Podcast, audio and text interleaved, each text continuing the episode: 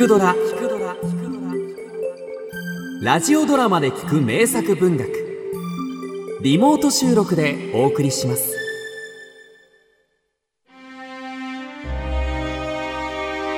アッシャー家の崩壊。エドガー・アランポー雲が重苦しく空に低くかかった秋の日の夕暮れ。私は暗く黒い沼の麓に立つアッシャー家に来た。その陰鬱で奇怪な屋敷を見た途端なぜかこらえがたい優秀の情が染み渡り私の心はひどく打ち沈んだ。いや久しぶりだね。しばらくゆっくりしていってくれ。彼は屋敷の主ロデリック・アッシャー。最後に別れて以来随分長い年月が経っていたが先日彼から手紙が届いた。体を悪くしてね情けないが心の方も弱っている。ただ一人の友である君に会って少しでも病を軽くしたいと思ったんだ。彼とは幼年時代随分仲良くしていたが彼自身のことはほとんど知らなかった。しかし彼の一族が代々特別に鋭敏で芸術的な感受性を持つこと。文家を出したことがないつまり直系の子孫しかいないことは聞いていた。僕は死ぬ。死なねばならん。僕の病気は生まれつきの遺伝的なものだ。感覚の病的な鋭さにひどく悩まされている。食事は淡白なものしか食べられない。花の香りはすべて息苦しい。目は弱い光線にさえ痛みを感じる。音は弦楽器の音だけが恐怖を忘れさせてくれる。彼は死人のような顔色で語った。私は目の前にいるこのキーな要望の男が幼年時代の親友であるとはとても信じられなかった。一体何が彼を変えたのか。僕は長年この屋敷からほとんど出ていない僕の一族は皆そうだ。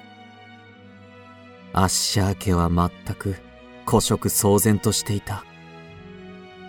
微細な菌が細かくもつれた雲の巣のように軒から垂れ下がり屋敷を覆い尽くしていた。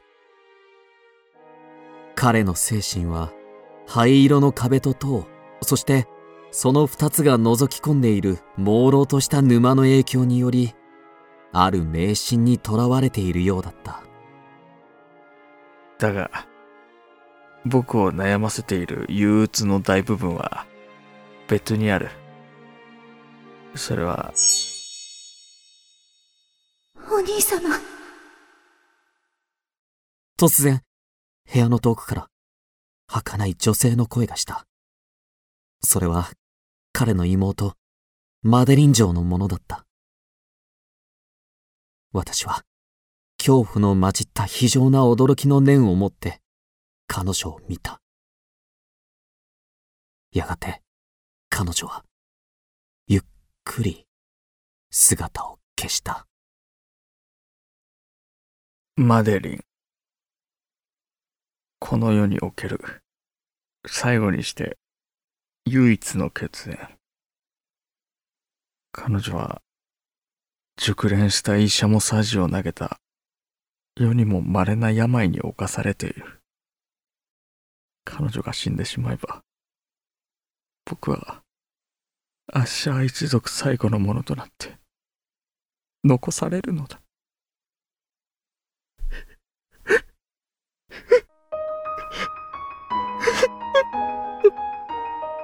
彼は、顔を両手の中にうずめ、痩せ衰えた指の間から熱い涙を滴らせた。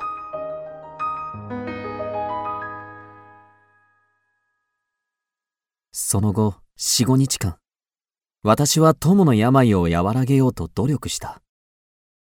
私たちは絵を描き本を読みあるいは彼の奏でるギターの即興曲を聴いた。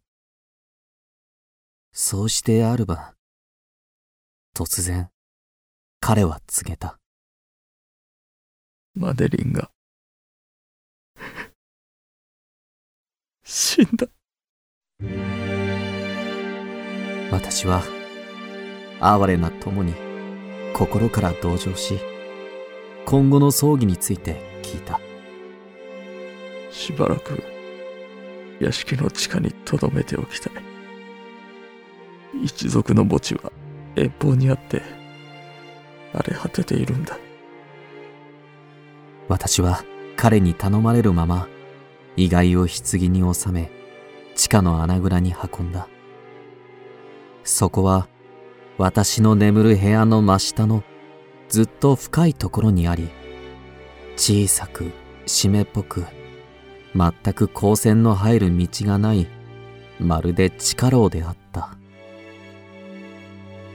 僕と妹はソーセージだった。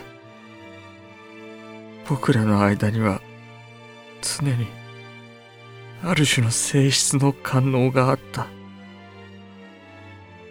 私たちは棺の蓋に釘を打ち鉄の扉を固く閉めて青春の盛りであった彼女に別れを告げた。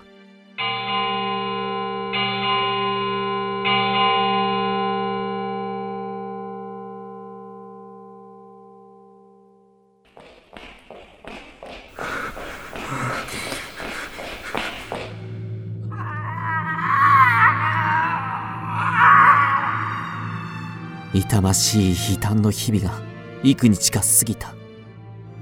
ロデリックの心の病は目に見えて進行しわずかな快活な態度はすっかり消えてしまった。彼はものすごい顔色で部屋から部屋へと慌ただしい乱れた足取りで歩き回った。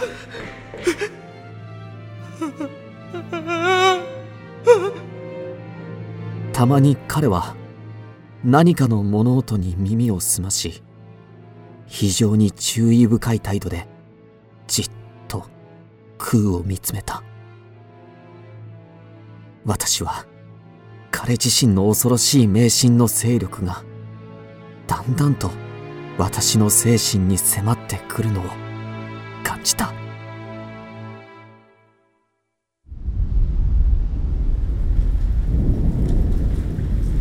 やがてマデリン城を仮埋葬してから8日目の嵐の夜私は眠ることができず部屋の暗闇をじっと見ていた。すると嵐の音の合間に不思議なはっきりしない気味の悪い物音を聞いた。私は本能的な恐怖を感じ理性でそれを払いのけようと努めた。そうしてその時ああ君君君はあれを見たか？目に狂気じみた光を宿しロデリックが現れた。明らかに病的興奮を抑えているようだった。彼はランプに傘をかけ窓に駆け寄ると。まあ待ちたまえ今見せてあげるよ。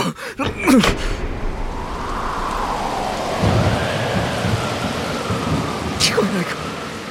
いや聞こえる前から聞こえていた。長い長い間僕には何日も前から聞こえていた。僕たちは彼女を生きながら墓に入れてしまった。僕の感覚が鋭敏なことは前にも言っただろう。だが僕は言えなかった。そして今今夜彼女はああもうすぐ来る。僕の早った行為を責めるために彼女の心臓の重苦しい恐ろしい動機が聞こえる。聞こえないのか。バカ。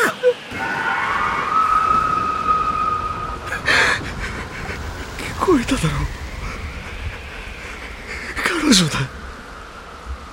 棺を破壊し牢獄の扉を開け階段を上がってくる彼女はすぐもうすぐ。今扉の外に立っているぞ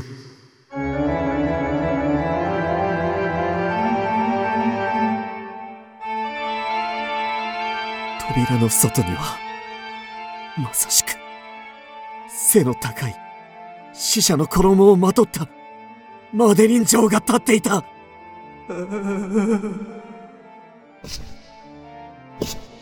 痩せ衰え、血まみれの体には、生々しい、激しくもがいたハートがあった。彼女は、断末魔の苦悶の声を上げると、兄の体にばったりと倒れた。ドデリックもまた彼の予言の通り凄まじい恐怖の犠牲となって死んだ。私は恐ろしさのあまりその部屋からまたその屋敷から逃げた。振り返ると赤い月光に照らされた屋敷には屋根から地面までギザギザとした亀裂が入っていたやがて亀裂は急速に広がり屋敷は真っ二つとなって崩れ落ちた